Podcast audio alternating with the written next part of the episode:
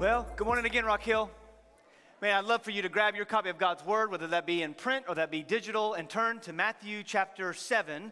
Matthew 7, walking through a series just like Jesus through on the Mount. But Merry Christmas. Uh, okay. Now, I always feel awkward saying Merry Christmas in November, but man, when it hits December, man, I want to say every time I see you, Merry Christmas. Man, it, I love this season. I love this season. But I've worked with kids and I've worked with students and I've worked with college students and even adults. And now, as a pastor, I've pastored longer than I have been in those other departments. But in all of that season, I have found two very contrasting groups of people. I mean, it really just boils down to these two different groups of individuals, whether that be kids, youth, college students, adults, and even uh, church wide. Those, those two contrasting groups consist really of, of, of these two individuals. One, on one hand, you've got the individual who doubts their salvation. They doubt their salvation, however, they, they give faithfully, they show up regularly, they serve dutifully, if you will. They are engaged. And, and in fact, they are trusting in the Lord day in and day out, yet they doubt their salvation. On the other hand, you have the individual, they never doubt their salvation. They, they never doubt it, yet they don't give, they don't show up, they don't serve. And you would even say that Jesus has no part of their marriage, no part of their parenting, no part of their money, no part of their work, no part of their hobbies, and certainly no part of their life, yet they have zero doubt they're saved. Now, in life, as a pastor, there's one of these two groups that grieves me the most, and I will let you know it's this second group. See, on one hand, you've got the person who doubts their salvation, but they shouldn't. But on the other hand, you have the person who doesn't doubt their salvation, and they should. It's these two groups that Jesus is going to really speak to towards the end of his sermon. Now, you have to remember that Jesus in Matthew 4, 5, 6, and now 7 is preaching a sermon. I think sometimes the, the, the, thing that we fail to do is often put things into context for us when we preach through verses of the Bible. Jesus didn't stop after one or two verses and say, okay, let me explain what's going on here. That's what we do. Jesus preached this seamless message to everyone, and he's coming here to chapter 7 of Matthew. And I think Jesus is showing us what good gospel preaching is. See, good gospel preaching doesn't just leave it hanging and go, well, I don't know what you're supposed to do with that, but go, go, go do whatever. That's not what Jesus does. Jesus is showing us an invitation. Jesus is actually preaching an invitation. He's saying there's a group of people that doubt their salvation, but they shouldn't, and there's a group of people that should be doubting their salvation, but they don't. And we're gonna pare down for a minute for you to realize which group am I in. So if you have your Bibles, we're going to be in Matthew chapter 7, and we're going to see how there's a reality of there are some things that should cause you to have assurance, and then there's some things that should not be the basis of your assurance. See, I don't want you to walk away here doubting your salvation when it's sincere and true and real. But what I do want you to do is the question Am I basing my assurance on the wrong things? So if you have a Bible, we're going to be Matthew chapter 7. We're going to start in verse 21 this morning. 21. If you're there, will you say word? Not everyone who says to me, Lord, Lord, will enter the kingdom of heaven, but only the one who does the will of my Father in heaven. On that day, many will say to me, Lord, Lord, didn't, didn't we prophesy in your name, drive out demons in your name, and do many miracles in your name? Then I will announce to them, I never knew you. Depart from me you law breakers. See, in our text, we have two end games. On one hand, you have those that are assured of their salvation. On the other hand, you have those who are not sure. And more than anything else, when I read this text, it's one of the more terrifying texts, I believe, in all of the scriptures.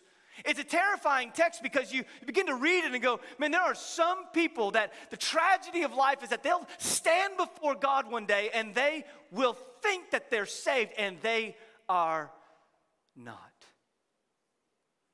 They've done all kinds of great things in their life, They've even done things in the name of the Lord. And yet, when they stand before the Father in heaven, He'll look at them and say, I never knew you. There was never a moment where you had come to faith. There was never a moment where you trusted in me. There was never a moment where you surrendered your life. I never knew you. Tragic text this morning. Sadly, that person who stands before God and they are declared, I never knew you, they will spend a eternity separated from God, and all of their life has been staked on a lie. But I don't think this text was given to us by Jesus so that we would be terrified, although a little bit of the fear of God should be on us a bit. I don't think Jesus was doing that. I think what he was trying to expose was where you are placing your assurance of your salvation. And by highlighting this, Jesus is going to show us that there are three areas that you should not be sure in, but there's one area that you can. So, how can we be sure? Well, the first thing we have to understand is what should not make you sure? What should not make you sure of your salvation? Jesus is going to tell us in verse 22 He's going to show us, he's going to say on that day, many will say to me, Lord, Lord.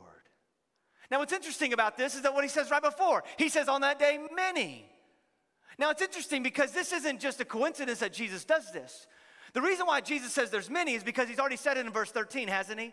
He said, he says, it's the narrow gate and the difficult path that leads to eternal life, and the wide path and the easy, or the wide gate and the easy path that leads to destruction. He's indicating that there are many who will buy into this idea that they truly are saved, but they really are not. And so he says, Hey, you need to understand that they're gonna come and they're gonna face the Father in heaven and they're gonna say, Lord, Lord.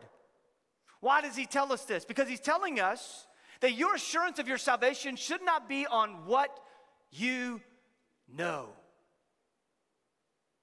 Your assurance of salvation is not to be based upon your knowledge, what you know. Lord, Lord. It's interesting that Jesus highlights this. Jesus is telling us this because these people aren't coming to him rudely, they're coming to him with respect. They're saying, Lord, I understand the right language to use because I know who you are. You are the Messiah. If, if anything, as a Jew, the greatest thing you could do was declare that Jesus is the Lord. It would prove your salvation in one level or not. But he says it in verse 21, then he says it here in verse 22. Hey, your assurance should not be based upon what you know. In fact, if you read the Gospel of Matthew, the Lord, Lord is used multiple times, some 11 times. And those times that it's used, up to these seven chapters, the 11 times that it's used, it's used out of respect and actually identification of Jesus as being the Messiah. But calling him Lord, just stating this belief that Jesus is God, that doesn't save you.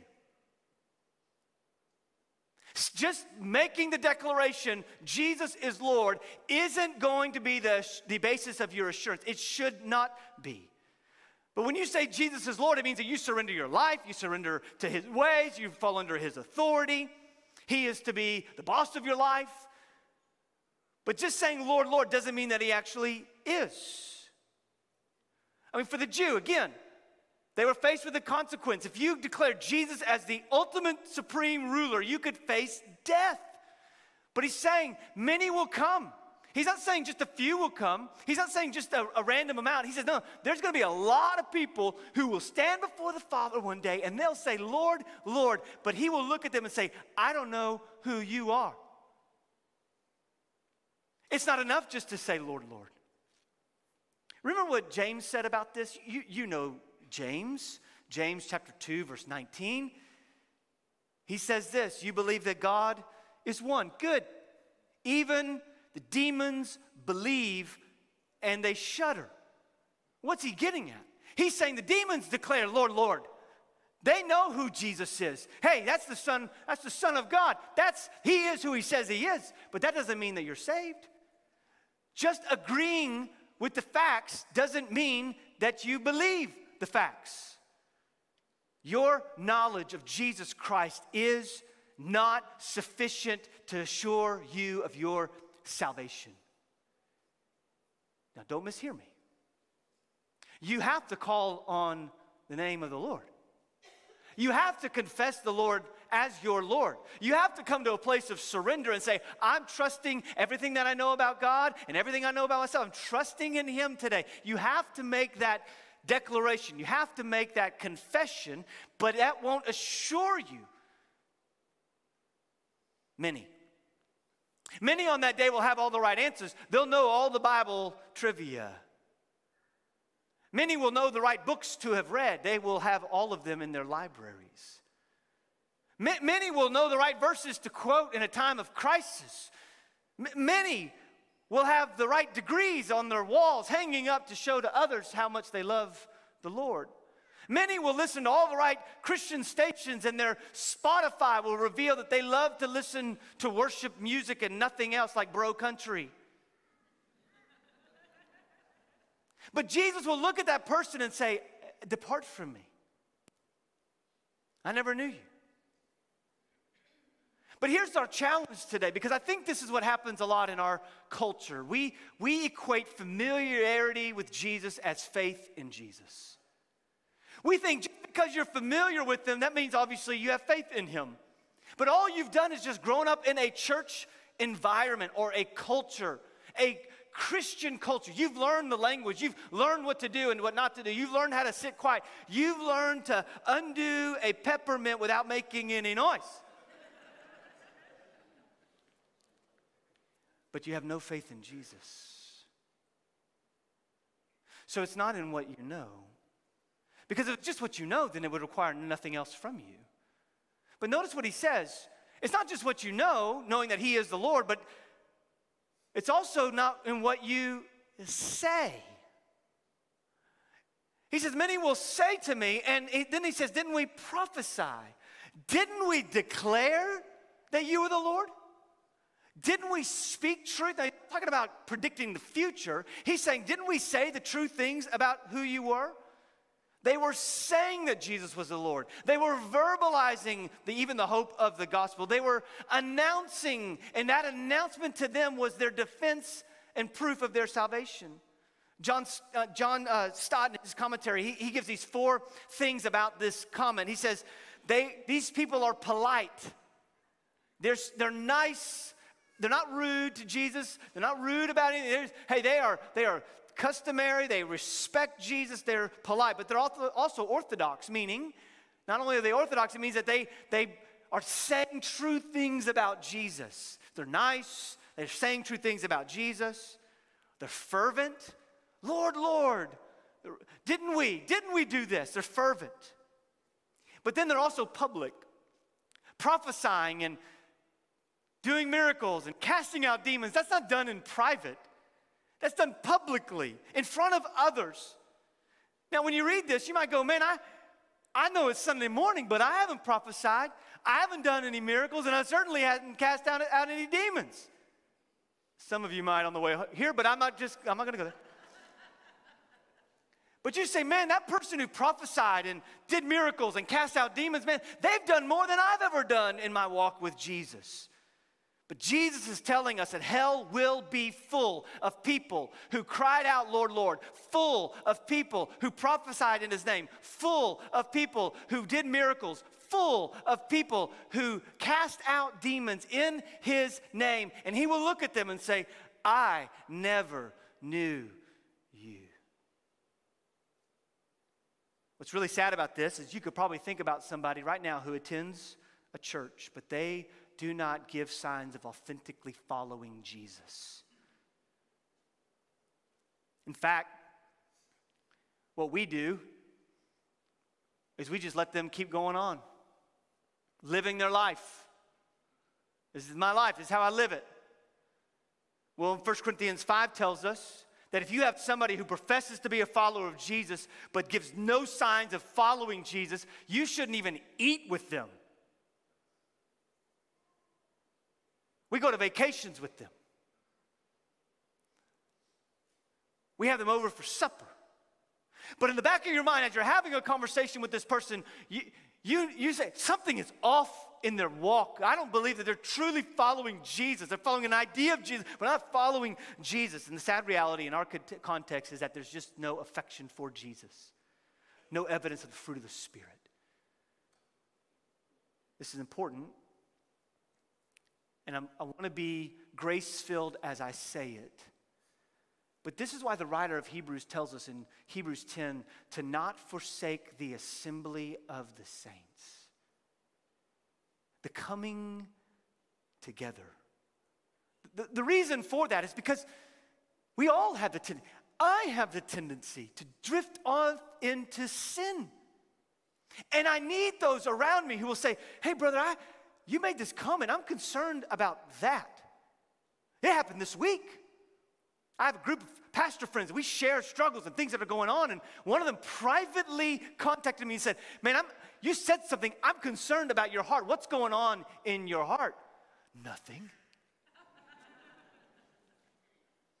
but I'm grateful that the Spirit allows us, because of our tendency to run towards things that are not of the Spirit of Christ. We need the church. You say, You're just giving a commercial for us to show up. Yeah, because the writer of Hebrews gave the commercial. I'm not trying to sell you on something, I'm not trying to invent a new hobby for you. Man, if you just want church to be your hobby, go buy a boat. I don't want this to be a hobby. I want this to be life giving for you. Say, man, I need these people. Man, I don't like it sometimes that they say things to me that I don't like to hear, but man, I need God's word spoken into my life. I need that IV put in so I can survive the next seven days. Oh, I need these people to call me out on my sin because I have blind spots and sometimes I can't see what I'm about to hit. It's often our response to those that we call out in that moment is revealing of the hope that they really have because sometimes you call out somebody who's not walking faithfully in the Lord and they get mad and they get angry and they get arrogant. They go, How rude of you. And they're really just revealing that they're insecure in their own salvation and they should be. Many in hell are there because they profess to have something, and sadly, many are sitting in churches all over America who profess to have something they actually do not possess. How many funerals pastors have done, how many funerals I have, I have had to do where I sit there and go, this person did not live a life that followed after Jesus. Yet in their Bible, they had a marker on the date that said, oh, this is the day that they were baptized. This is the day that they gave their life to faith, to Christ. Oh, so therefore, they didn't live like they were trusting in Jesus. Oh, but man, they, they made a profession of faith. Many have made professions of faith, but they never possessed that faith. Many will stand before God self deceived. All because they had assurance of salvation when they shouldn't have. So your end game, end game can't be based on what you know or what you say, but it also can't be based on what you do. Look, he says, Didn't we drive out demons in your name and do many miracles? Look, Jesus, we preached. We drove out demons, people got healed, miracles happened. Your assurance shouldn't be based on what you know, your assurance shouldn't be based on what you say, and it certainly shouldn't be based just on what you do. Didn't we, Lord? Some of your translations say, Did we not?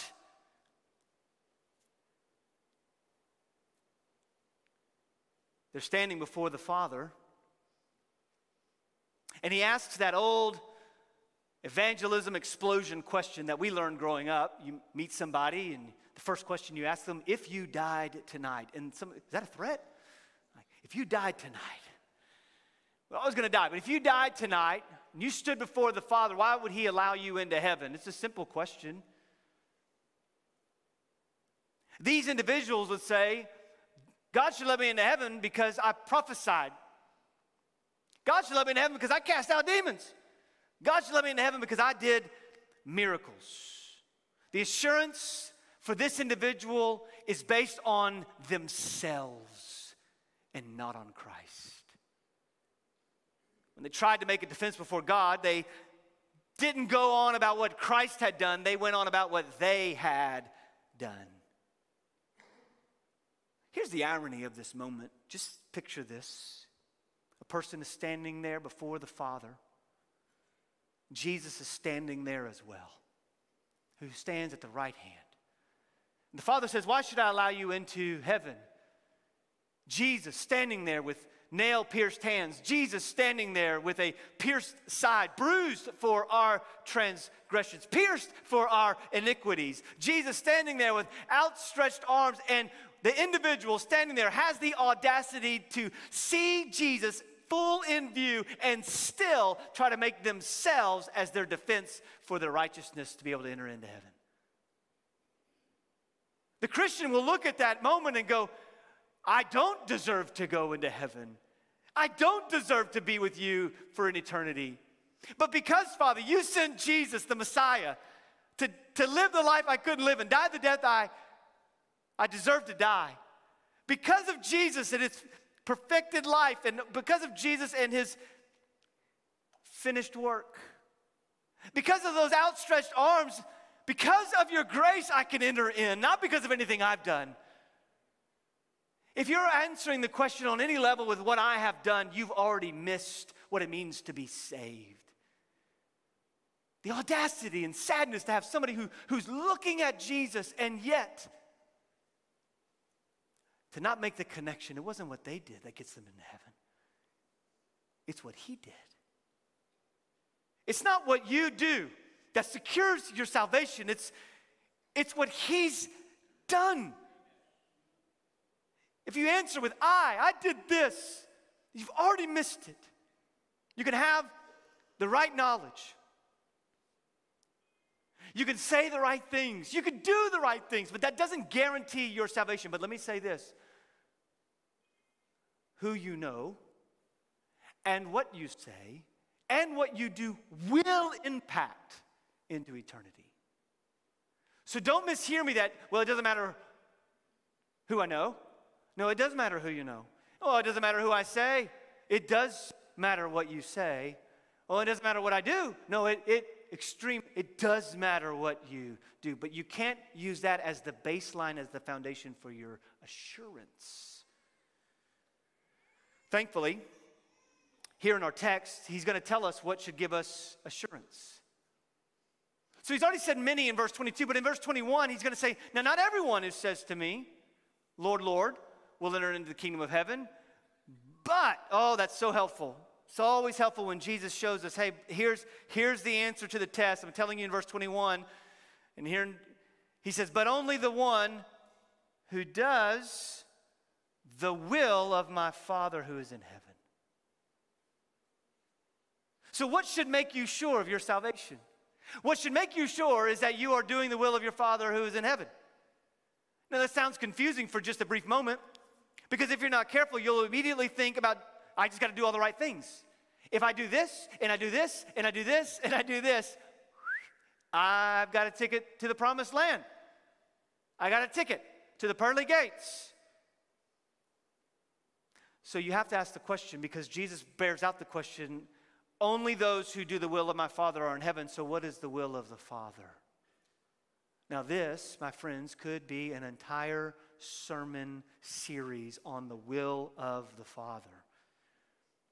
But I'm going to try just briefly to summarize what I think the will of the Father is, and there might be some debate on how I answer this. But I think 1 John 3:23 1 John 3:23 answers for us the command of the Lord, what the will of the Father is. Simply this. For everyone to believe in the name of his son Jesus Christ and follow him.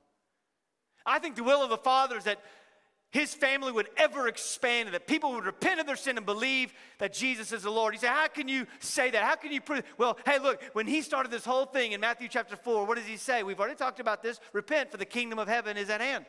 So from the onset, he's telling all the crowds, My desire is that everybody would repent of their sin and believe. Repent means that you change how you think, you change how you live, you change how you, you love, you change everything to follow Jesus. And then in Matthew 5 and 6, he's going to tell us how that carries out, how your life should be on display is from, from your character to your ethics to how you obey. Then he's going to tell us in chapter 7 as well the application of many of those things on how they bear out with our spiritual disciplines, what godly ambition looks like. I think the desire of the Father is that everybody would come to faith in Jesus Christ. I think that's his desire. I think that gives him more glory. I think that brings us more joy. I think that's how heaven, I mean, goodness, if heaven over is overjoyed, they throw a party in heaven when one sinner repents, that seems to me a pretty good sign. That's what God wants, and that's his will. So you begin to have to begin to say, well, then what, me doing the will of the Father, what does that mean? It means that you partner with him on what his mission is. You say, I want to be part of whatever he's part of. I mean, think about your kids. Your kids will often cheer for the sports team that you cheer for. Ouch or amen. They'll pick up the, the hobbies that you enjoy. They'll often do that because they're watching you.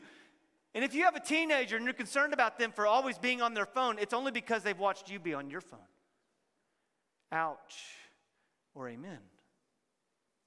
I think for those who've trusted in Jesus, they want to do what the will of the Father is. For those who have not trusted in Jesus, but think that they've trusted in Jesus, they have zero desire to do the will of the Father.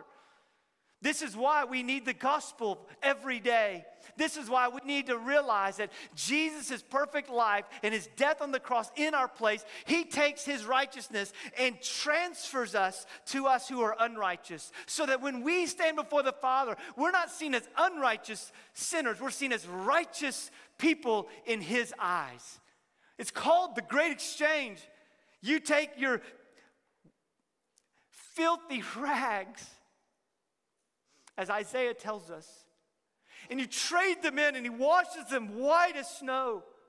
It's why a bride, when she walks into the, the, the, the, the church or whatever facility they're using, or being outside even, they walk down an aisle, they're wearing a white dress. Is that woman pure and innocent and, and sinless? No. But she's been washed by the blood of Jesus, and so she can come down the aisle, and that will happen for us as the church. And then Jesus stands as the groom, awaiting his bride, saying, Please, please come. I love you. Come. I want to, I want to join with you. I want to covenant with you. Please come. And then there's a group of people who are standing left and right who are cheering you on, saying, Yes, I got you $10 as your gift. You're welcome. We're so happy for you. We love you. And then you leave that moment and you go have a big party. And for us, we were cheap. We had a root beer float, and that's it. Let's go. So we had just that. And all you did, you just have a big party. Why? It's like a celebration in heaven. And the only people who are invited to this who've trusted in Jesus with their life, not through what they've done, but in who and what Jesus has done. This is the good news for us. Now, watch this though, because he says something. It's a present participle, this word. See, I think we've gotten to this notion of, well, at one time, I walked the aisle and gave my life to Jesus and was baptized, and I'm good. And I can live however I want. But this word does is this ongoing movement of your life of doing the will of the Father daily taking up your cross and following Him, praising God for what He has done, praising Christ for His righteousness has been applied to your life. Those who go through the narrow gate is also a difficult path. And it all begins with repentance. So, the person who has assurance of salvation is the person who's repented. That's the will of the Father. They've repented of their sin. The person who has assurance is the person who's not just repentant, but they're trusting Jesus every step of the way. So there's two end games. Two end games of people who seemingly know the right thing, the same thing, that Jesus is Lord. Two end games. People who seemingly know what they're supposed to say, seemingly know what they're supposed to do, but for both of them, their eternity is completely different. So, how do you know which end game you're on? It's very simple. The one who's going to hell has trusted in what they have done. The one who goes to heaven has trusted in what Jesus has done. Are you trusting Christ? It's very simple. I don't know why we complicate some of these things.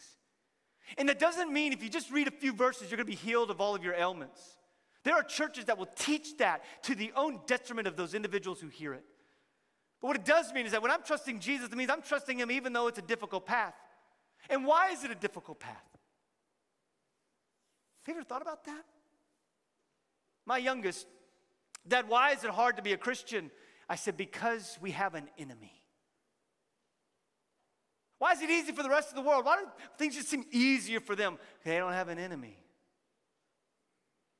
You, my daughter, you, you have an enemy who wants to deflate your faith, dissolve it as best as he can.